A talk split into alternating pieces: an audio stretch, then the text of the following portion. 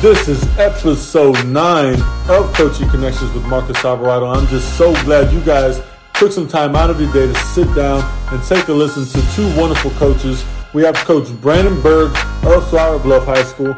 We also have Coach Jamie Boswell. Oh, let me rephrase that. Let me rephrase that. The legendary Jamie Boswell, who is now the, one of the athletic directors in Alice ISD, uh, but served so many years coaching the game and has brought so much to the game of basketball in the great state of Texas. He served as the uh, president of the Texas Association of Basketball Coaches, among many other roles. Extremely blessed to have these two guys on the show today. Coach Jamie Boswell, Coach Brandon Bourg. Let's get after it.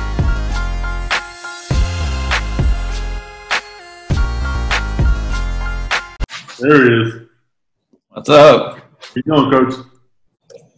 You know, living a dream.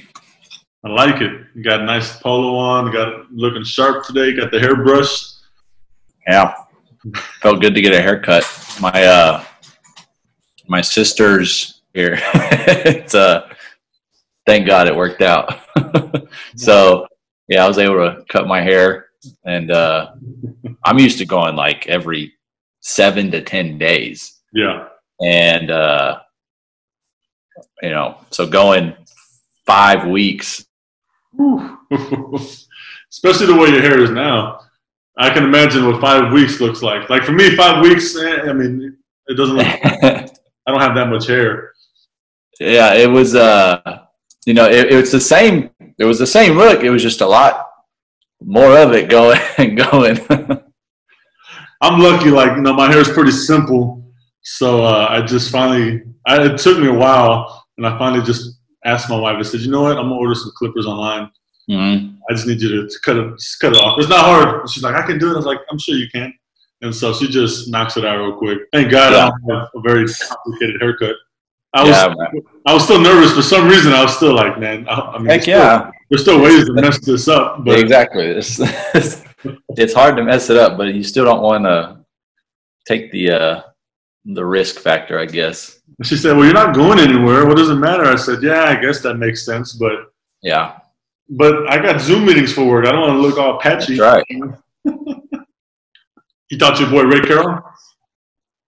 Yeah, we uh shoot, we were just texting uh two nights ago. He's like dying to come down here and get to the beach. And I'm telling him, I'm like, dude, I wouldn't go near the beach. It's way too early for that. Way too early, and I've, I've seen our beaches have been pretty packed. Yes, like insane. Like first day of spring break type of type of insanity stuff going on. I mean, that's crazy. I don't know. I don't know what everyone's, you know, goal is Hey, uh, for uh I apologize. I'm eating right quick. No worries, Coach Boss. How are things in San Antonio? Things are. We are just talking uh, uh, about the beaches over there. It's kind of the same. It's like the city never really shut down. It's always. I mean, everybody's out and about, and the stores are packed. And, and this was two weeks ago when I, I had to go to the store for you know groceries or whatever. And you drive by Home Depot and Walmart and HEB, and Yeah. the parking lot is just full of people. Right. I went. I went to uh, Barnes and Nobles yesterday, trying to find a book, and I was the only one in the store. so Everybody's at the beach uh, weird. Do what? because everybody over there was at the beach. Yeah, probably so. I'm not social distancing at the beach. heck no. Well, I, I appreciate you guys taking time out of your day to come come on and talk. Sure. You know, I don't know if you Appreciate you having us. Yeah, no problem. Don't know if you've had a chance to catch any of them. I mean, really, I just think coaches are amazing people, and I love what we do. I think uh, coaches have this ability to make connections with people in general, but especially young people, and Uh-huh. impact lives and goes much deeper than wins and losses. And so, really, I just want to get to know as many people as I can, talk to them, get to know about them, and, and kind of get that info out to the world. I think it's important. Yes, sir. So, if, if you're ready, we can get started. and and I won't keep you from your families too long, unless you want. Oh, trust me. I- We've been quarantined, man. Let's let's go, go for however long we need to. Isn't that right, Carly? Youngest daughter's in the kitchen eating ice cream again. Save me some. I love it. Well, we got uh, Coach Boswell and, and Brandon. How do you pronounce your last name? Berg. Say that again. Like an iceberg. Berg. Coach Brandon Berg. Got it. I've been saying it wrong in my head this whole time.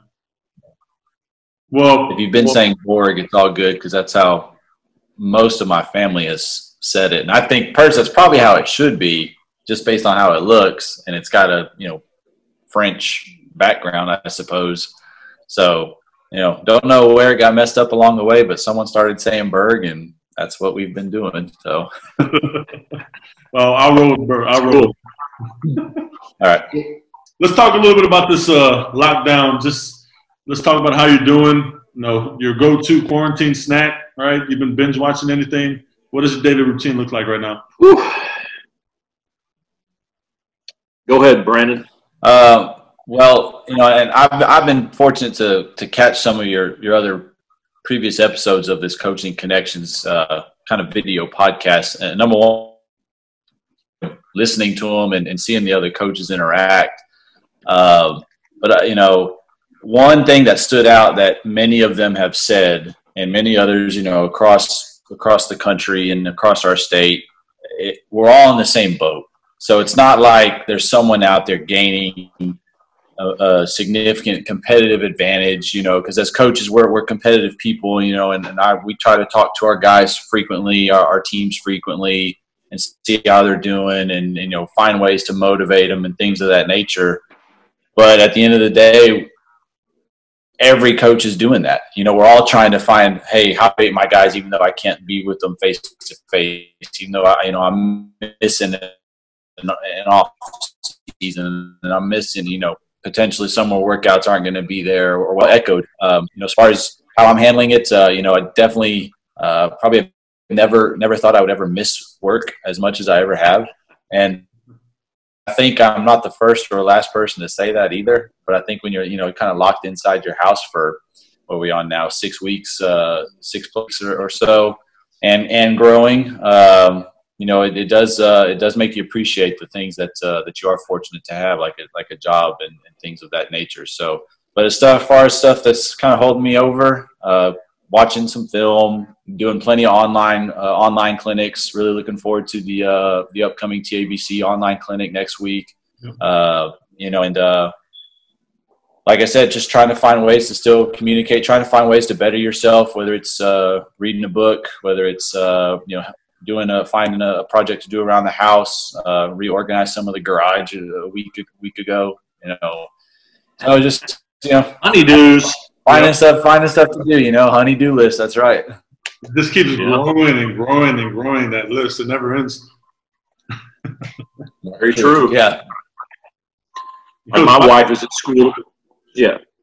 You know, uh, basically what we've been doing is, you know, uh, just staying in contact with our coaches. Uh, we have them on Google Classrooms, and they're engaging with their student athletes. And uh, I'm actually uh, helping with the PE uh, curriculum, pre-K through 12. So we meet periodically with those uh, PE coaches, and we have, have a weekly Zoom meeting with all the girls coaches and the PE department, and uh, we just update them on what's going on, what the expectations are, and if they need anything from us. And uh, we actually had to hire a uh, boys basketball coach, which we've done, and uh, we'll have to hire a few more positions, uh, coaching wise. But you know, like you had mentioned, our district has been very, very progressive and proactive about trying to stay up with other districts as far as pay and benefits and uh,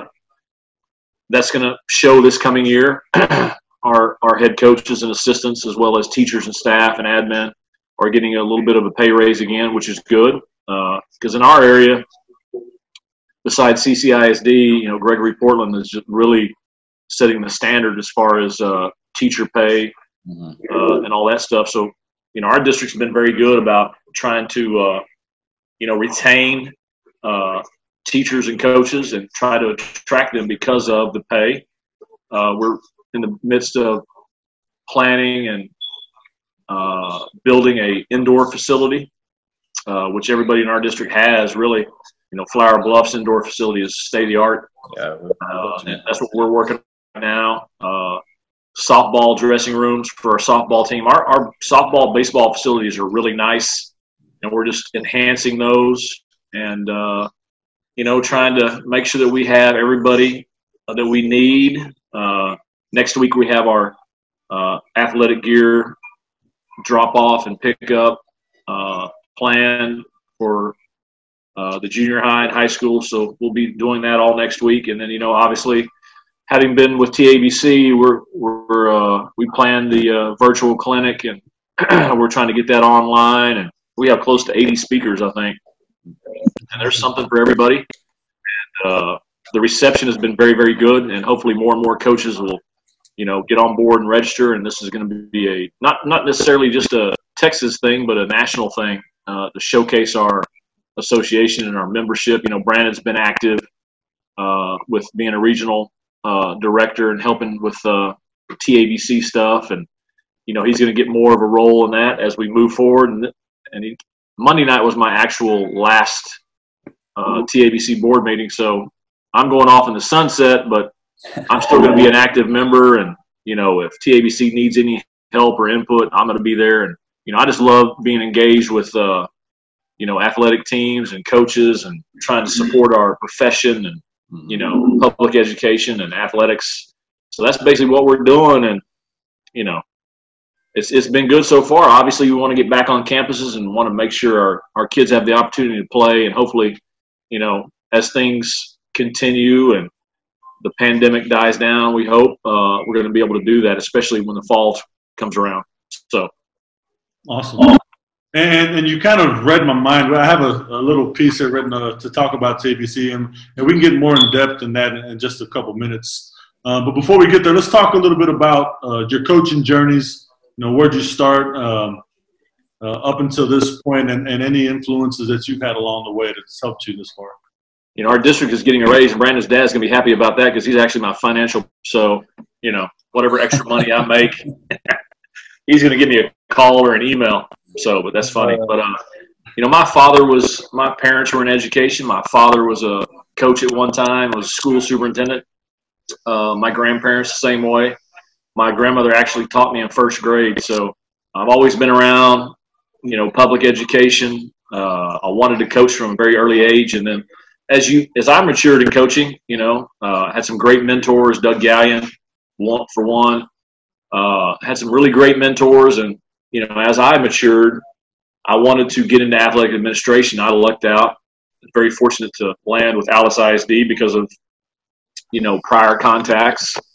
Uh, our AD was with us at San Angelo Central, and uh, you know, he called me and asked about my interest in the job, and I jumped on it. And knowing full well that uh, Flower Bluff would land a heck of a basketball coach, and they did, and the program is in great hands uh, you know, it was tough leaving, but man, I'm telling you, uh, the kids are awesome.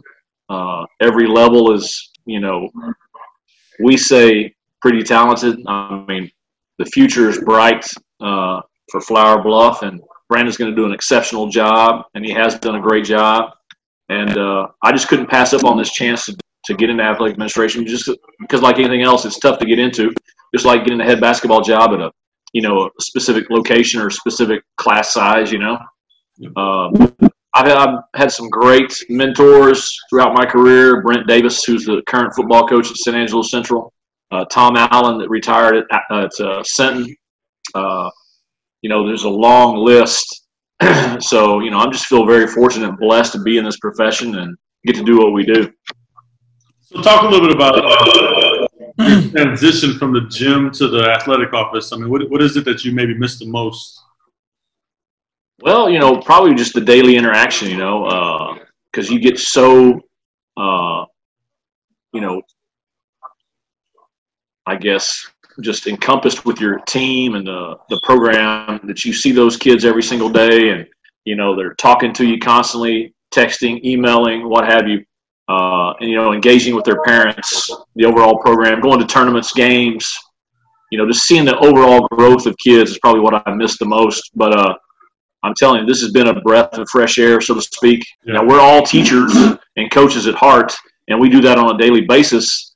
But uh, you know, getting to do what I do now, uh, you know, working with coaches, facilitating, supporting every sport is something I've really, really wanted to do, and it's exciting for me. Uh, I wake up energized and ready to go. I, I don't care about the long nights because if you're coaching, you're going to have long nights anyway. Yep. You know, this is so happens to be. I may be at a soccer game or a, you know, a tennis match or a volleyball game, whatever, and I just enjoy it. It's all part of. it. I love being around people, and you know, it's, it's been a great aspect of the job. Yeah, you get to do you get to do what you're passionate about. Correct. And when you do that, I don't want. I don't want to easy. Yeah, you know, I don't want to be an assistant principal. You know, athletic administration is where I want to be, and you know, hopefully, I can grow in this profession and just keep going. So, well, best of luck to you the principal at home. Yeah, she's at school right now helping kids clean out lockers. So, eh, no thanks. Hey, what about so, Brandon? How's your journey been? Yeah, uh, you know, it's uh, really similar to, to Coach Boswell's uh, in that both of my parents were, were educators. Um, both were, were coaches. Uh, my dad was a, a, head boys basketball coach for uh, close to 15 years. And before, before he was a boys coach, he was actually a, a head girls coach for, for nearly 10, um, starting at Tuloso Midway High School uh, back in the, the, the 70s. And then uh, stayed there until the late 80s, and then uh, he became the head boys basketball coach at Flower Bluff, ironically, where, where I ended up and where Coach Boswell was before me. And then, uh, and then he became the head boys basketball coach at King High School here in Corpus Christi, and that, that's where I ended up graduating from and, and going to school. Um, so obviously, my, my dad had a huge influence on me because he not only was a coach, but he was also my coach, and uh, and that's that's a unique, you know, kind of relationship to have to go through. Um, you know, there were definitely some tough days, uh, and sometimes that's why you got to play all the time, right? Yeah, yeah. and uh, there were there were some some challenges that that, that come with it. Uh, there would be days, especially you know when I when I was younger, you know freshman sophomore year in particular, and, and then junior year, maybe early part of my junior year when I when I started to play quite a bit on varsity. Um, he would uh, he would almost tell me sometimes before practice, you know, like, hey, uh, I'm going to be a little, you know, might be rough on you today just to make sure the other guys understand that if I can get on my own son, you know, and and hold him to the, the highest level of accountability possible, that the other guys will see that, and then it would make it easier for them to, to have to buy in. Um, you know, those those days thankfully weren't uh, weren't frequent, but uh, once in a while they came up. But it made me it made me a better player uh, for sure, and uh, you know as a kid who grew up with with two parents that were that were teachers and coaches, and uh, you know, seeing it firsthand, I've got a, family list of, of educators. Two of my uh, two, three of my aunts were uh, were classroom teachers. One eventually became a counselor. Um, one still teaches like calculus and, and, calculus two and coaches girls golf up in the Dallas area. Um, you know, so I, I, come from a family full of educators. Two of my three sisters uh, are teachers, so you know, it's it's a it's a family thing for me. And I tried my best. I'm telling you, and by my best, I mean one semester's worth of college. I tried my best to not get into it. I really did. first, first semester at college out of high school, I'm, I'm thinking, no way am I going to do that. I'm going to do business or something with computers. And uh, after one semester, I uh, took some classes, and I was like, you know what? That just those that's not my world. That's not where I'm good at. And uh, and I, and I had worked a lot of basketball camps with, with my dad. Uh, you know, as I got older and kind of phasing out my part of going to camps and started becoming a teacher at these camps when I was 17, 18, 19, 20, 21 years old. And and, and you know, it kind of became a, a passion there. Uh, I can definitely see where, where that also made and got at Ray High School in Corpus Christi with CCISD, uh, where, where I was, you know, and, and, being a product of CCISD, I think made it maybe even a little more special to me, uh, graduating from the same school district, and uh, was able to work with some great people, you know, and, and going from, uh, like Coach Boswell said, you know, the classroom, the day to day interaction with your students and your kids, and and and working with and things like that. That's what that's what I think drives most educators and coaches is is is to not only because we're competitive and we want to win and we want to build teams to be successful, but we want to help the young people that become our next generation be the best that they possibly can. And so that was something that was uh, instilled in me by my parents, uh, something I saw firsthand growing up, something I saw day to day for in my, my for, for really every year that I've been been in education. You know, you see it through different people sometimes. So it's not always a coach or or or, or an AD that that makes that impact on you. Sometimes it's another classroom teacher. Your next door neighbor in that classroom is someone that goes, man, you know what? I really like how they handle this situation, or they do this, or they gave me a great idea for a lesson plan.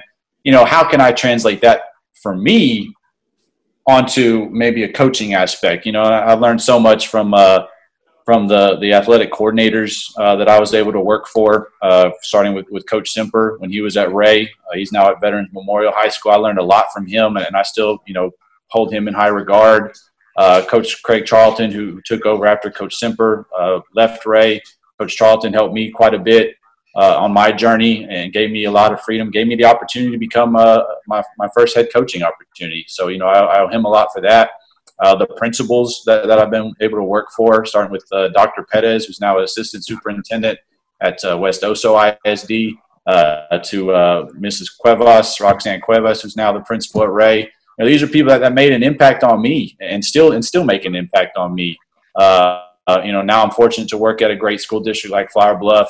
Uh, you know, it's uh, large large shoes to fill with, with Coach Boswell leaving, but uh, you know, doing doing my part uh, to to give it my best. And and you know, he mentioned we have some great some great teams uh, and great great programs all, all across Flower Bluff. Uh, but that starts with great leadership too. You know, Coach Steinbrook's done a great job, been there for a long time. Uh, someone that I've gotten to know the last nine months or so since I've started working there, and uh, you know, I just think that, uh, like I said earlier, as educators, we we can take things from everybody that come across our path. Sometimes the student will inspire us to do something better. Sometimes it's a principal, an AD, another coach, an assistant coach. You know, it's uh, it's a it's kind of a fraternity, if you will, you know. And we all know that as as coaches, we have our own coaching fraternities, and uh, you know, they impact us as much as we try to impact the the next generation of people. Right, and I'd be remiss if I didn't mention you know Coach Steinbrook uh, and Coach McMahon. They mm-hmm. they do a phenomenal job at Flower Bluff, and I was fortunate to be there. And uh, those two guys are great leaders, and you know you can just look at the the uh, excellence that Flower Bluff has shown in all sports uh, just to show how good their leadership is. And, you know, uh, those guys do a great job. And my kids go to school in Flower Bluff and they love it. Uh, my wife is an administrator there. So it's a great district. And, uh, you know, we've got some great coaches in, in the coastal bend that we, uh, we, you know, interact with and uh, are friends with, colleagues with. And that's, that's one of the best things about the coaching profession is the relationships that you make with those coaches and we can give each other a hard time and yeah. you know you know talk to each other about certain things but at the end of the day we're all friends and we're all for the same reason. We want kids to be successful and you know be future stars in society. So that's a big deal. Absolutely. That's awesome and uh, and Brandon, uh, I had this written down, so you kind of touched on it a little bit, but so talk about your transition from Ray to Flower Bluff and having some legendary shoes to fill. You know, some feelings behind that. That'd be Robert Dodd. Yeah. so, uh, you know, the, the, the Flower Bluff opportunity, it, it came up pretty late, uh, to be honest with you. And, um, you know, we had finished the school year uh, at, at, at Ray this past year. Um, you know, we had, we had, a very successful year in, in 2018, 2019, and had some really good pieces returning uh, with, with, the with the you know what I felt like was a great coaching staff. Uh, talking about the, the, assistant coaches I was able to work with there, and uh, had some great things going. And uh, you know, I always told myself that as far as the Corpus area goes, that there really weren't many other jobs that I would ever consider leaving Ray for.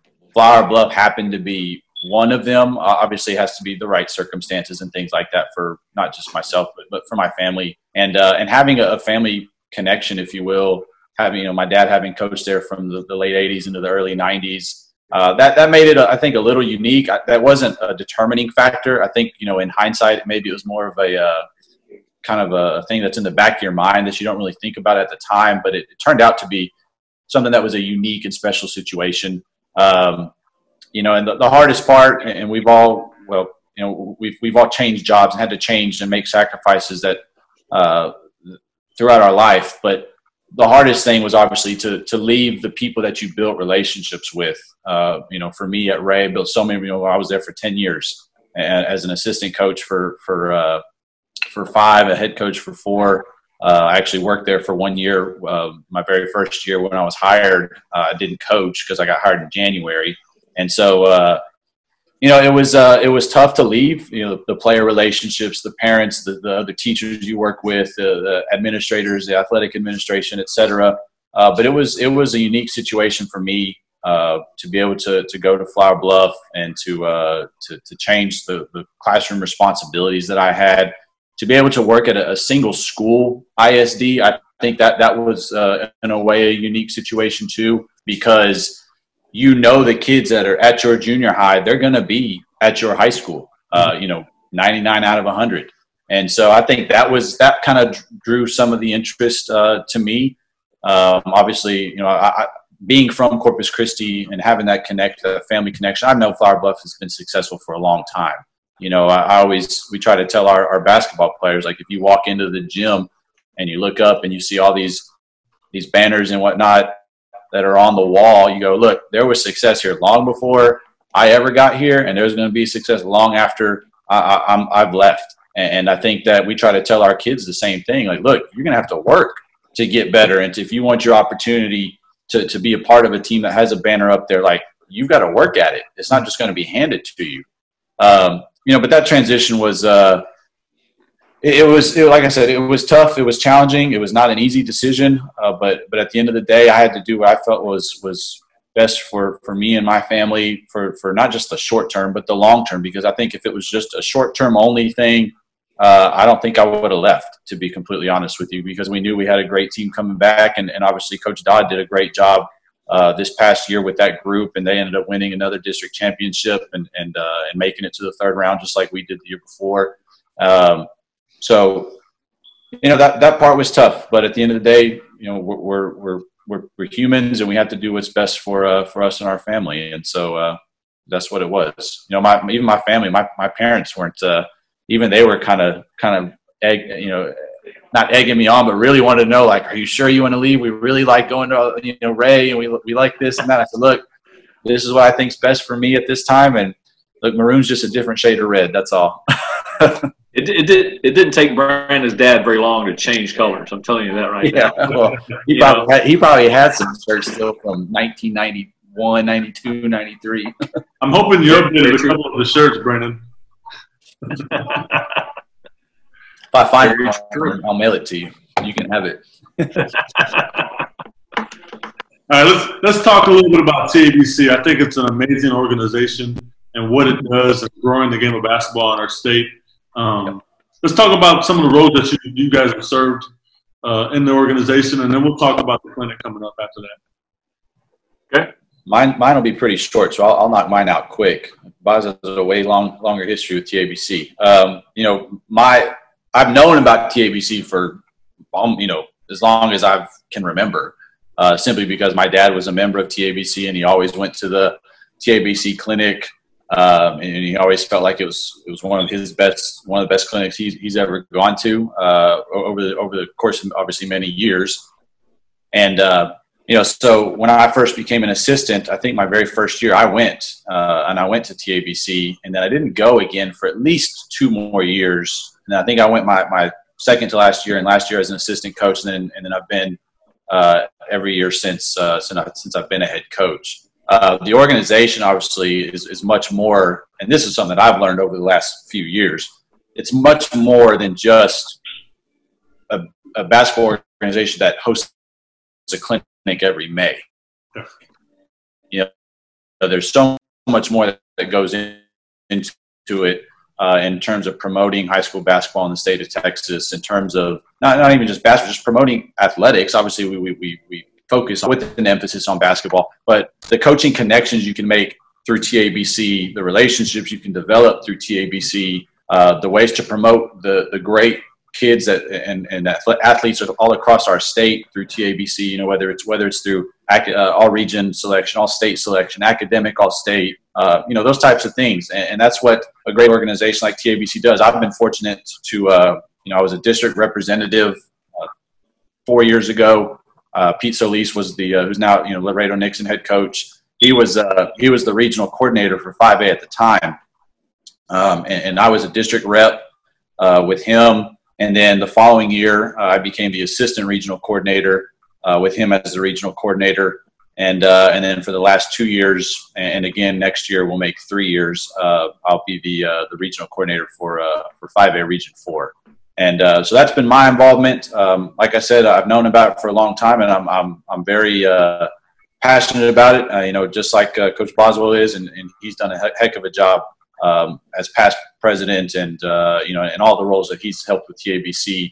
One thing that uh, that I have yet to do that I definitely want to it's it's wouldn't quite say it's a bucket list item, but it's it's it's up there is to to work the camp you know, and actually this summer I, I told myself like, all right, I'm, I'm working that camp because I hear so many great things about the TABC camp, um, you know, and, and hopefully, uh, you know, next summer when, when it comes back around, hopefully we'll, uh, you know, be able to, to do that. You know, I know a few people, man. Maybe we can get you hired on at TABC camp. yeah. Uh, but you know, my path, uh, you know, just like Brandon's, uh, I was, uh, you know, I became a head coach been a TABC member for a long time. Then I, when I was the head coach at uh, Sinton, uh, 2002 to 2010, I became a district rep and then helped with all region stuff. And then when I went to San Angelo Central, uh, Coach Deer, who was at Friendship at the time, uh, asked me to be a regional coordinator, and I did that. And in 6A, 5A, 6A at that time, our our region went from El Paso all the way to Dallas Fort Worth, including you know Amarillo and every every place in between. So I mean, we had a vast region, uh, but it was it was fun. Got a great experience, and then uh, of course I got on the board. Uh, was fortunate enough to be a board member for three years, and then for whatever reason they asked me to run for second vice president, and uh, was fortunate to get elected. Then uh, 2018, 2019, I was the president, and then this past year, uh, the immediate past president. Uh, but just like Brandon said, you know, it's not just the clinic in May. You know, we have the best camps of any association anywhere in the nation.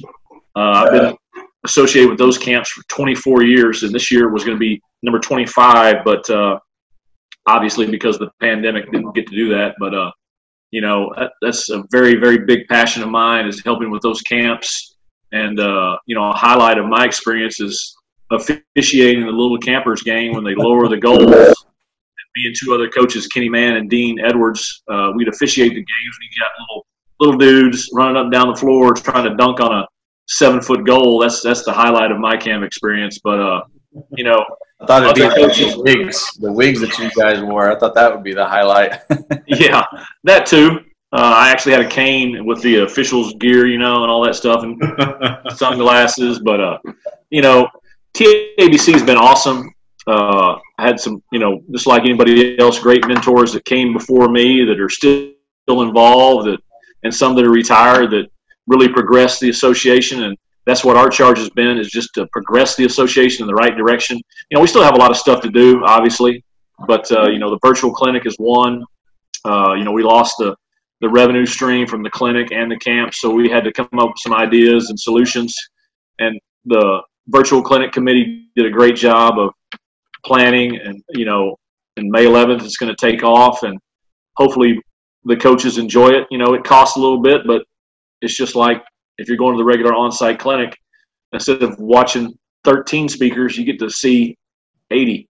Yeah. And so the price of admission is just phenomenal. And obviously, every every percentage of the proceeds goes back to the association. So, you know, I, being the past president, I don't actually have to join TABC. Uh, my membership is free, but I choose to join. I, I pay for the membership. You know, I'm going to donate a little bit uh, because that's an option now. And you know, I'm very invested in it. And like I said, even though I'm I'm not on the board anymore, I'm not just going to go to the the yearly clinic, uh, past president's luncheon, and just sit down and eat and leave.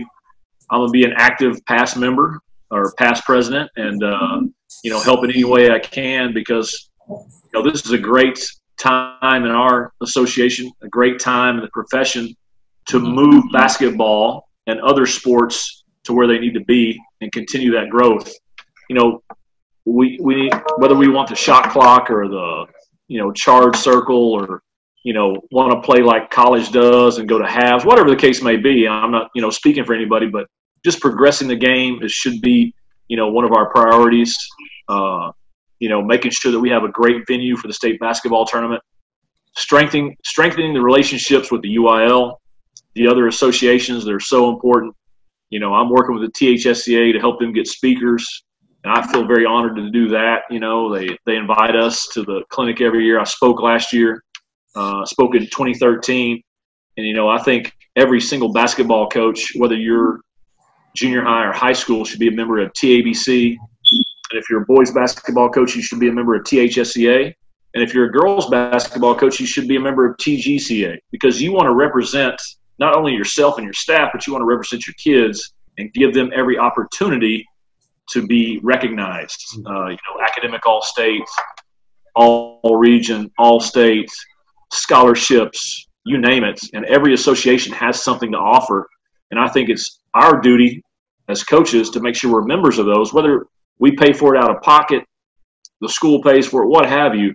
You know, like right now, I'm a member of the Texas Athletic Directors Association, TGCA, THSCA, TABC, the National Athletic Directors Association, because I think we've got to be members to showcase our programs, our schools, and our kids. Uh, you know, and we're hoping that more and more people see that. You know, I think the THSCA has done a great job of it being more inclusive, uh, incorporating more sports and more coaches. And even though we're just a specifically a basketball organization, I think we can strengthen our relationship with THSCA so we can both progress, and all of these associations can progress in the right direction. So that's what I'm excited about for the future. Uh, you know, I'm not say, I'm not saying I'm going to work another TABC camp. I'm just going to drop in and help officiate on that uh, little campers game. My age, I'm not like Brandon. I'm not going to run up and down the floor, you know, and be in a station for 12 minutes, uh, 10 rotations. You know, I've worked those camps, and you know what I'm talking about, Brandon. Oh yeah. you know, clinic camps, everything in between. Uh, TABC does such a great job, and I think you know TABC is really going to innovate and progress as we move forward. So exciting times. Well, we appreciate all that you've done for, for TABC and, and, basketball in the state of Texas, and, and helping grow the game. Um, and I appreciate Brandon for, for bringing me on in different different ways into TABC. Yeah, Coach Alvarado was the was the assistant coordinator last year. Sweet. So that's why all those San Antonio kids got chosen, right? Yeah, I got that's right. That's right. yeah, we gotta we gotta fight for our kids, right? We gotta we gotta right. opportunities. But I appreciate it. Definitely, it was a good experience to be a part of. So, so definitely looking forward to continuing that.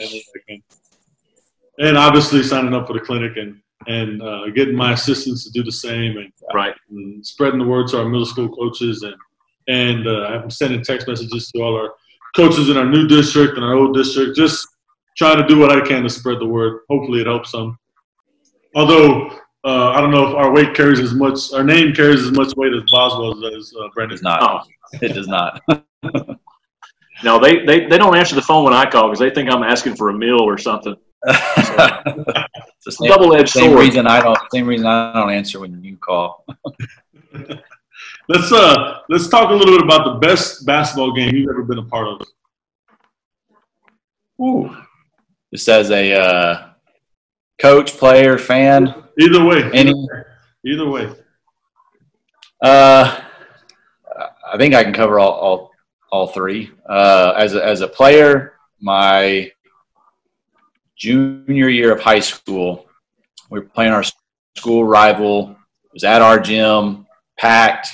I think we were we were either tied, and this is back. You know, only three teams made the playoffs then, and uh, this this was I want to say maybe uh, not early in the district season, maybe halfway through district play, and uh, and we end up like I said, great atmosphere at our at our home gym. We're playing our school rivals, and we go to overtime. And I remember uh, last you know last possession of the game. I, I can't remember if it was after a timeout situation or what have you. Uh, but I just remember having an okay look at a shot and, and ended up passing it to a teammate. uh, who was at the top of the key, who was wide open, and he hits a three at the buzzer, and we win in overtime, and you know, place goes nuts, and we end up getting uh, the final playoff spot that year. Uh, and our, our school rivals, I think, got fourth, and, and I don't remember how much what the separation was, but it was definitely uh, definitely a, a, thrilling game there, and uh, we end up making a, a, decent playoff run, and we made it to the third round of the playoffs, and the team that we lost to ended up going to the, the state championship game, so it wasn't oh, wow. uh, wasn't wasn't anything crazy, and uh, and then uh, as a fan uh, at the state tournament, and uh, this was when T.J. Ford and Daniel Ewing and Ivan McFarlin and all those guys were were at you know Fort um, Fort Bend Willowridge, and and they're in you know I think they had won state the year before, and I think it was you know all these guys are back. They're all juniors and they win state and they come back and in the state semifinal game, which if you look at the UIL program that they have every year at state, it's still one of if it's not the highest attended game, it's one of them.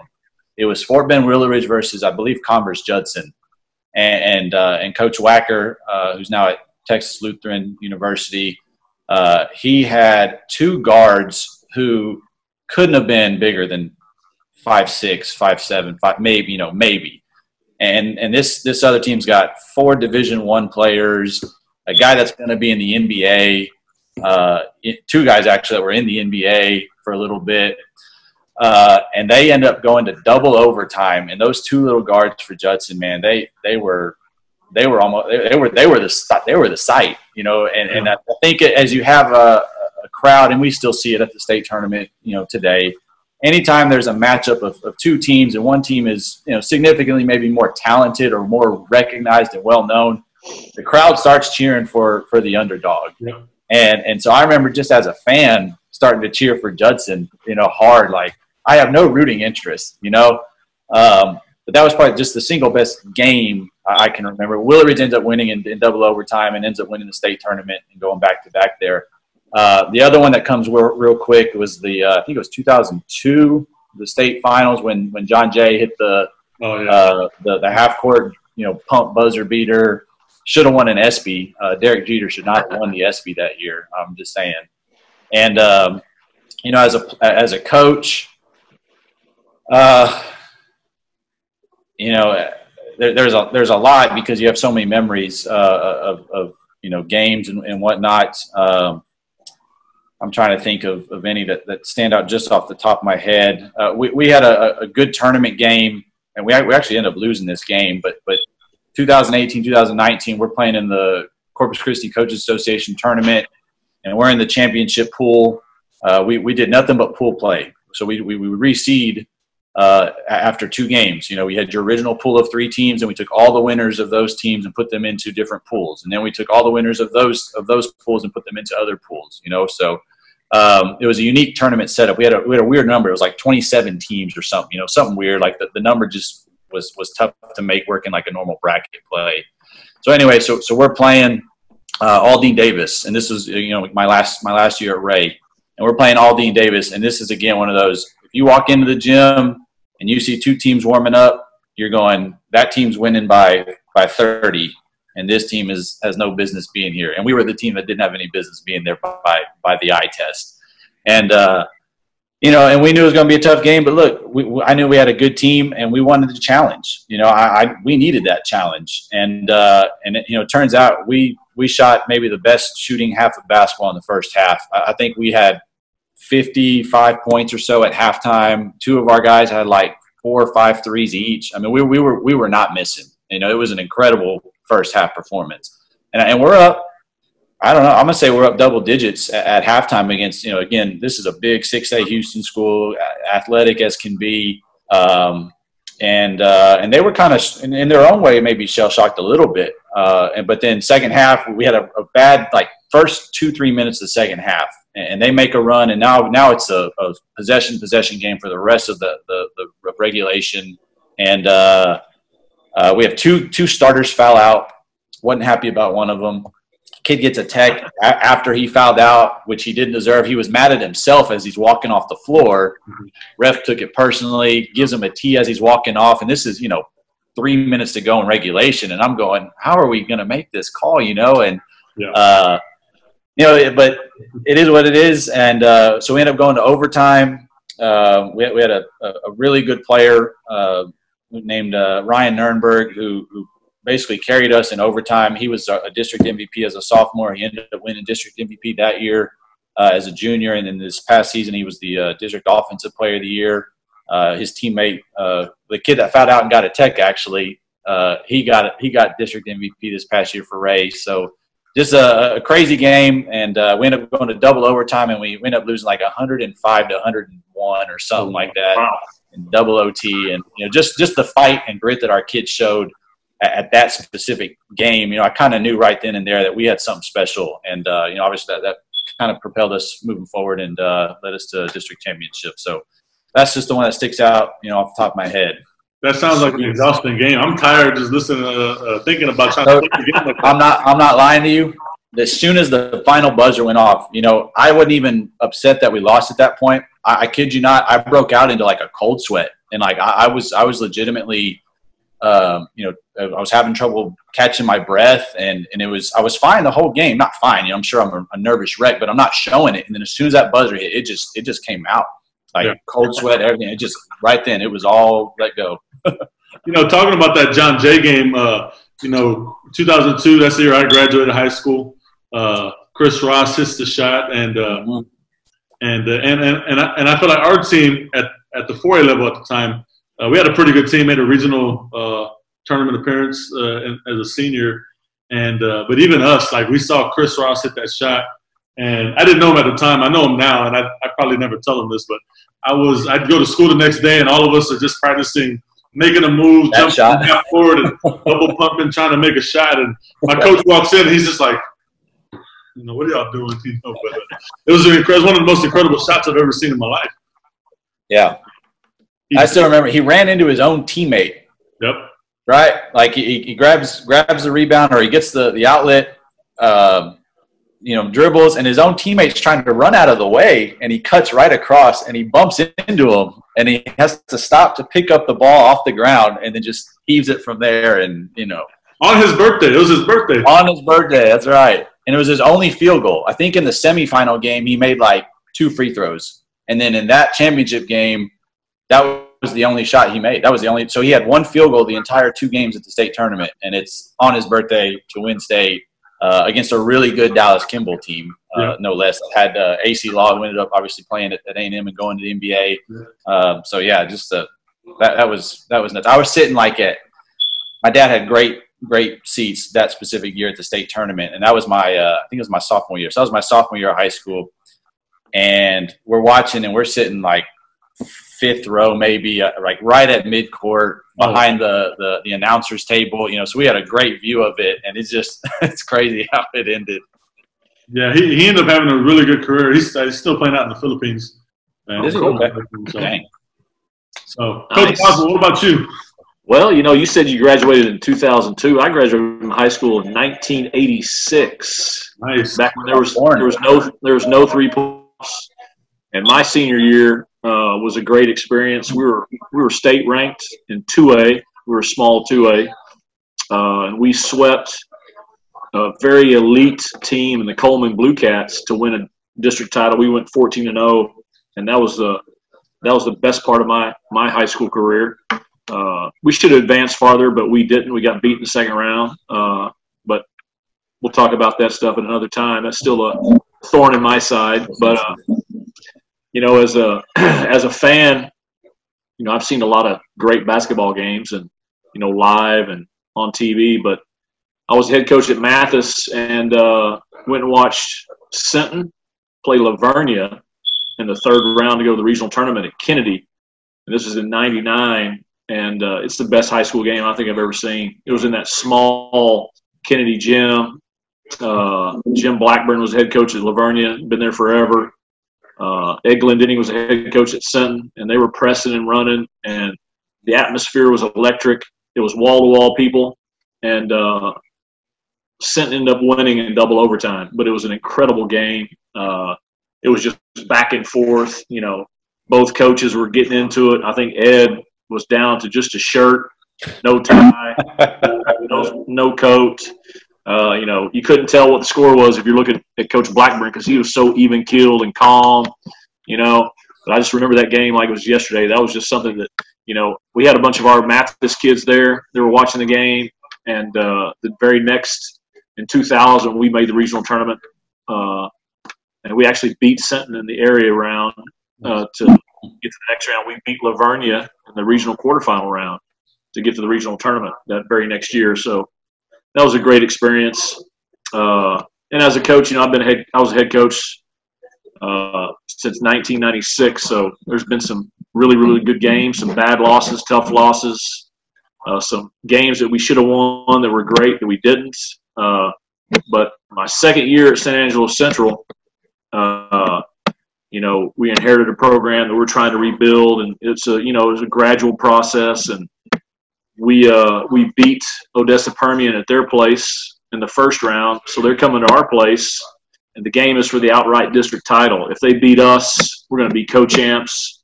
If we beat them, we're going to be outright district champs by ourselves. And Central hadn't won an outright district title since 1963. This was in 2012.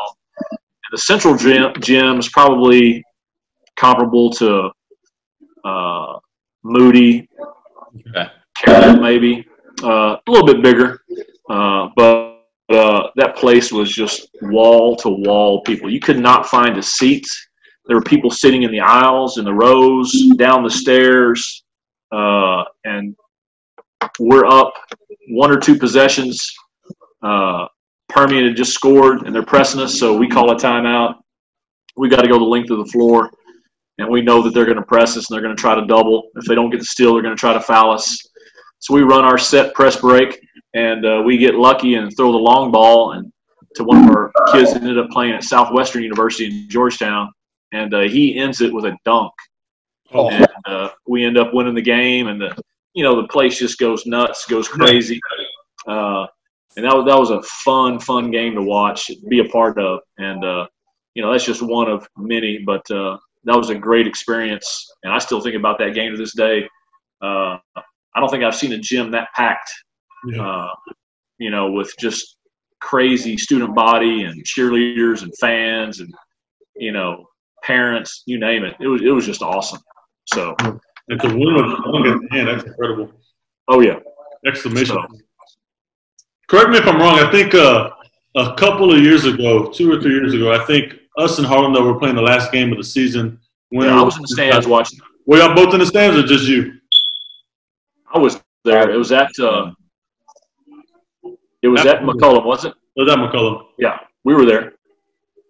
I thought I saw some of you guys scouting up there. And it, it didn't do us any good because we got Harlandale was pretty good, man. I thought y'all were going to beat them, and uh, we just got almost almost carried us all the way through. He had like forty something points.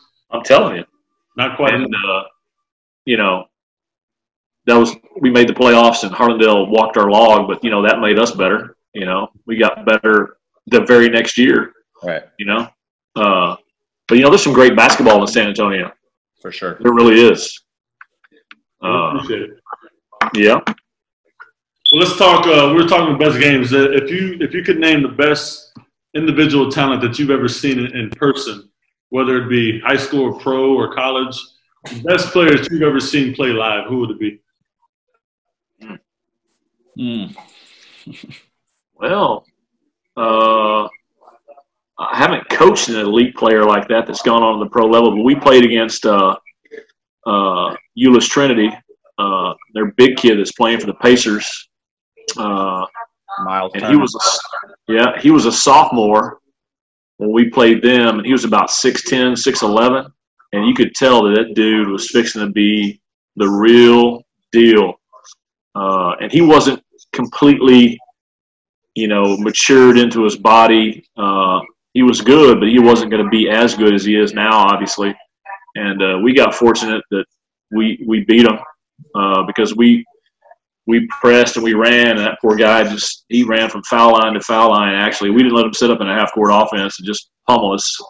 Uh, but he may be one of the better high school basketball players I've seen live and in person that we coached against. Uh, I never got to see Brandon Bourg playing high school. he, may, he may be right up there. I don't know. You know. you like to watch guys shoot, shoot, shoot threes and, and, make some decent passes, then yeah, that was that was my job. That, and take some charges. Yeah. That was that's my right. um, you know, I I too I've never come close to coaching any you know professional guys, obviously, um, but just thinking about the guys that I've been fortunate to see at the state tournament, and and remember, uh, you know, I my dad told me I was at the state tournament when Shaq was there, but I don't remember that. Yeah. But uh, um, best high school players that I have seen in person, uh, I, I think T.J. Ford, uh, his, his, athletic ability. You know, I know I mentioned their their team earlier. Uh, his athleticism was something to be seen, and he was on a team of guys that had Division One NBA yeah. level athleticism, and he stood out. Yeah. You know, uh, and that, that's that's the thing that kind of makes you go, holy, you know, holy crap, this guy's another level. And yeah. uh, I think um, best pure, all you know, just not not necessarily just from an athletic standpoint, but just best one of the smoothest basketball players I thought I've ever seen was Deron Williams uh, when he was with uh, at, the, at the Colony High School. Colony, yeah. Um, and, and actually, it's funny because his teammate, Bracy Wright, his teammate was getting a lot more of the attention um, initially. Bracy Wright ends up going to, I think, Indiana, and, yep. and Deron Williams went to Illinois.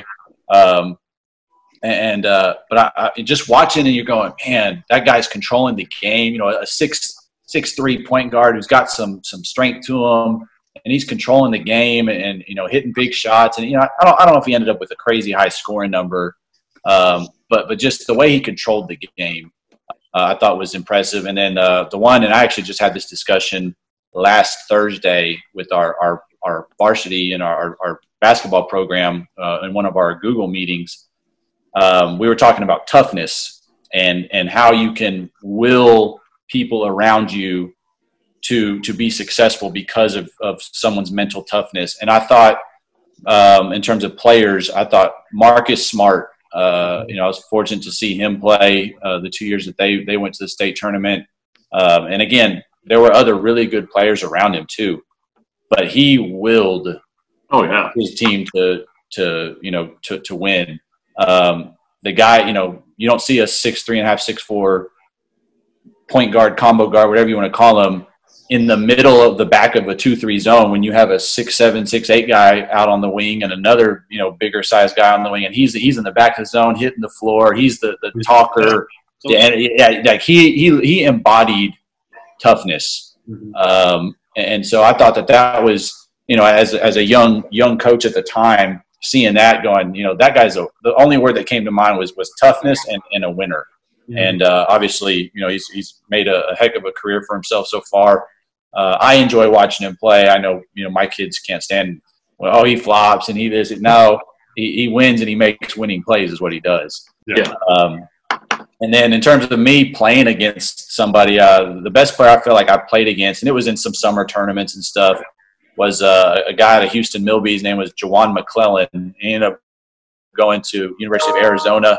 Um, played, I believe, all four years at Arizona with uh, with uh, you know Coach Lute Olson. And uh, we played against him in, in some summer tournaments uh, growing up. His uh, his high school head coach, Coach Honey, um, has some family connections down here in Corpus, and so he would always try to get his his players to you know, and they played like on a it was an AAU team, but it was mostly Milby guys, and they would come down to a tournament in Corpus during the summer, and they would play, and uh, and we we played against at least two or three summers in a row, and um, they were they were really good. As a matter of fact, they won the state tournament uh, his senior year, and um, I think it was the year after Coach Honey had retired from Milby, if I'm not mistaken.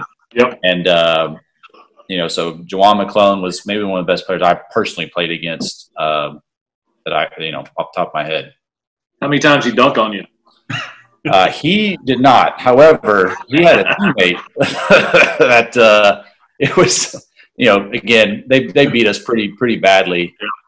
And there was a, a point in the game, and again, this is a summer tournament, so we we we had a turnover, and I'm the I'm the one guy back, and it's like three on one, you know, and I'm going, all right, there's only a couple ways this ends, and none of them are good. So uh, a point guard dribbling from, I think it was the left wing, and I'm thinking he's going to pass it to the guy that's running on the right wing. Well, there was a third guy coming a little behind them, right down the middle. He was about six three, six four, but man, could he jump! And he kind of throws a soft, nice little dish right behind, right over his shoulder to the guy coming down the middle. And I'm like flat footed, middle of the key, and this guy catches it and without hesitation jumps off two feet and just punches it on me. Uh, and, uh, you know, I remember getting mad at my teammates, like, why isn't anybody else getting back? And then I look at the scoreboard, I'm going, guys, we're down 35, 40 points. and, and uh, it didn't matter who was back. It was going to be ugly. and that, that, that, reminds me of my first year at Flower Bluff. We go to the GP tournament and we're playing uh, Vandegrift, the kid that just signed with Texas. Yeah, Greg Brown. Yeah, and uh, uh, we're playing out of our minds, Coach. And it's 19 to 19 after the first quarter. And Coach Ellis is mad. Their kids are mad, and then the Greg Brown show took over. he had about nine dunks, and they ended up beating us by about 30.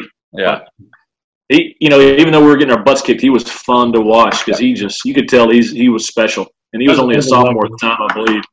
You know, and he's going to be a one and done. He's going to go to the show after mm-hmm. one year at Texas, oh. and he's, you know, he's just a phenomenal talent. The talent, so, talent is there. That's it's rare to see a guy that long and super athletic like that in person. Yeah. This is it's fun to watch. I think I think the best player I, I ever coached against. I was just I was an assistant at the time when I was at uh, San Antonio Marshall High School, and uh, we would go up to the Magnolia tournament up near Houston, and uh, and we got to play a freshman version of De'Aaron Fox. And but but even as a freshman, talk about athletic, man. Yeah, you just you just knew. Uh, you know, we saw we saw them play. We knew we were going to play the winner of that game and I'm looking at the program and I'm like, this guy's only a freshman. And he's just destroying everybody in front of him.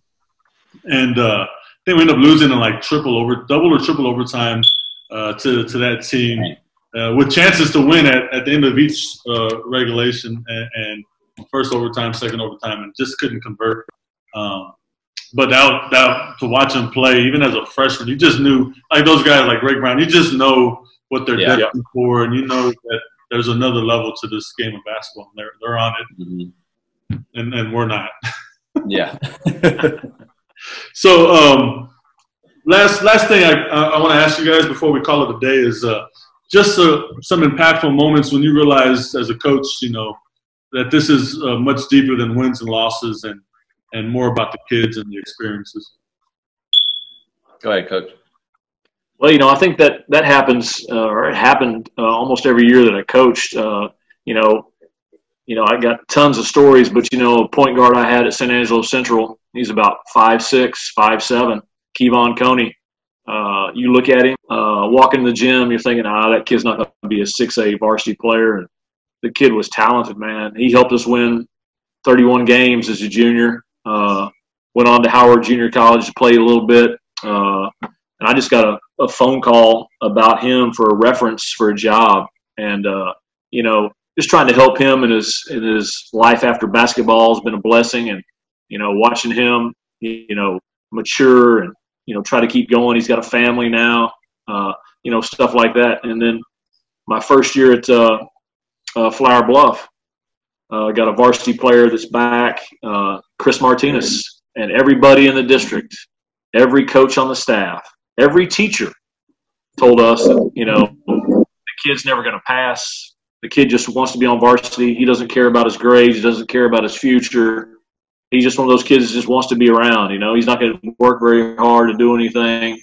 And uh, we challenged the kid, uh, and for whatever reason, it clicked, and he passed all his classes.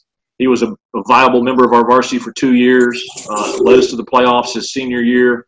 Uh, and the kid hugged me and cried, you know, just bawled uh, his, you know, his last game of his senior year. And we keep in touch, and uh, you know, he's doing well. He's in school, uh, so hopefully, you know, we want those kids to succeed.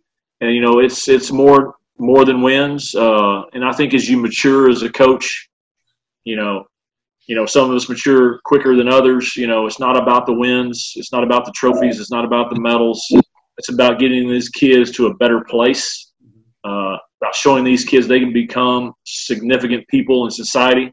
You know, whether they want to go to college, you know, whatever avenue they want to go into, they be, they can become legitimate people, and uh, I think that's the the best you know thing to see. Uh, and there's you know there's stories from you know every year, uh, but those are just a few.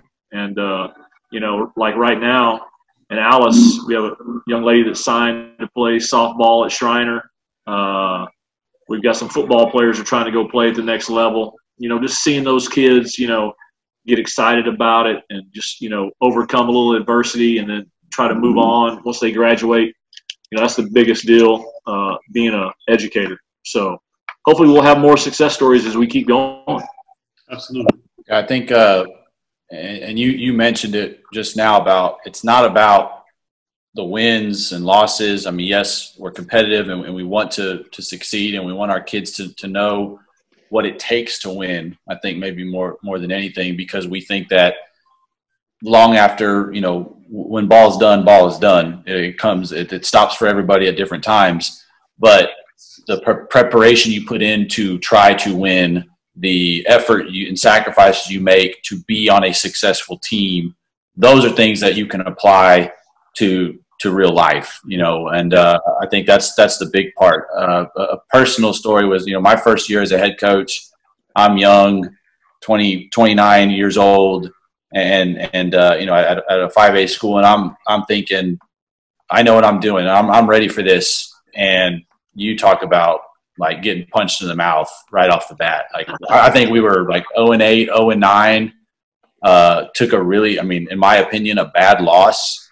Um, at the end of a tournament, you know, we played the the 8 a.m. of a Saturday. Both teams are 0 and 3 or 0 and 4 on that, you know, whatever it is, and, and we lose at the buzzer and we still haven't won a game, you know, and, and I'm thinking, what, you know, why, I took it personally. I looked at it as why, why are the, why are the kids not doing what I follow? Why was this kid late to, to, to get to the bus this morning? Why this, why the, the winning has kind of taken care of itself and it's the preparation and the, now I understand why that kid was late to the bus that morning because his mom was working you know two different jobs and, and literally couldn't take him. And so he didn't have a ride he didn't have his cell phone his cell phone was turned off and and you know so once you start to understand that there's bigger things than than wins and losses and and you start to care and you develop those relationships with with your your student athletes uh, and, and students in your classroom that you can have a, a huge impact on somebody um, and I think, like Coach Boswell said, those are the things that, that you remember. Uh, one thing that, that I said a couple years ago at our, our basketball banquet,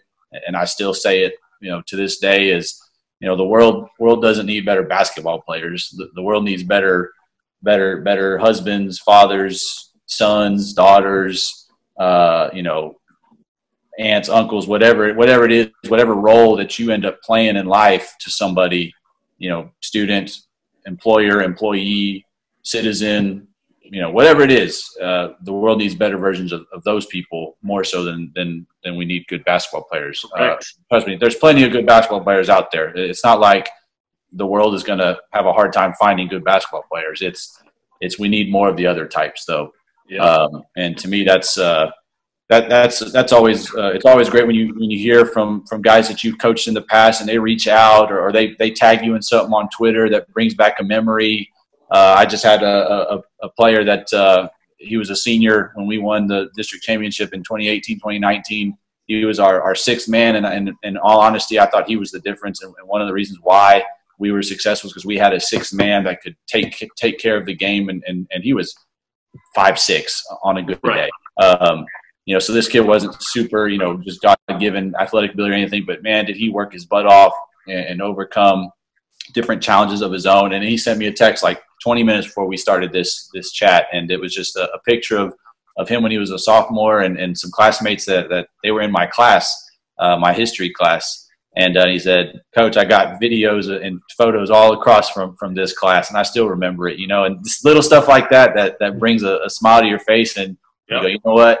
That was, I made a, a, good memory and a positive impact for somebody. And, uh, you know, as, I, as I've gotten older, I still try to, I put in as many birthdays on my phone calendars I can remember of, of former players and you know try to tweet them and, and, text them happy birthday and things little things like that uh, but that's the stuff that you know at the end of the day, I think as coaches and, and educators that really you know is, is is why we do the things that we do. Very true. Absolutely. Well, uh, Brandon and Coach Boz, I, I, I, sincerely appreciate you guys taking time out to talk and, and getting to know you a little bit and, and, and just talking basketball. I'm sure we can do this for days and days and days. Oh, yeah. but but I appreciate it very much. Thanks for having us. Yes, sir. We sure do appreciate it. Yes, sir. Hopefully, uh, Brandon, you and I can uh, can one day have a legendary uh, career title such as the Boz, right? Have a legendary game. Hey, what was the? I tell you what, y'all playing Alice we'll play a neutral site game in Alice. you come to Alice, we'll host, and we'll make sure it is packed. Okay? There you go. All right. Appreciate it, guys. All right. Yes, sir. Appreciate it, Coach. Yeah, All right. Thanks for Bird. Yeah, as always.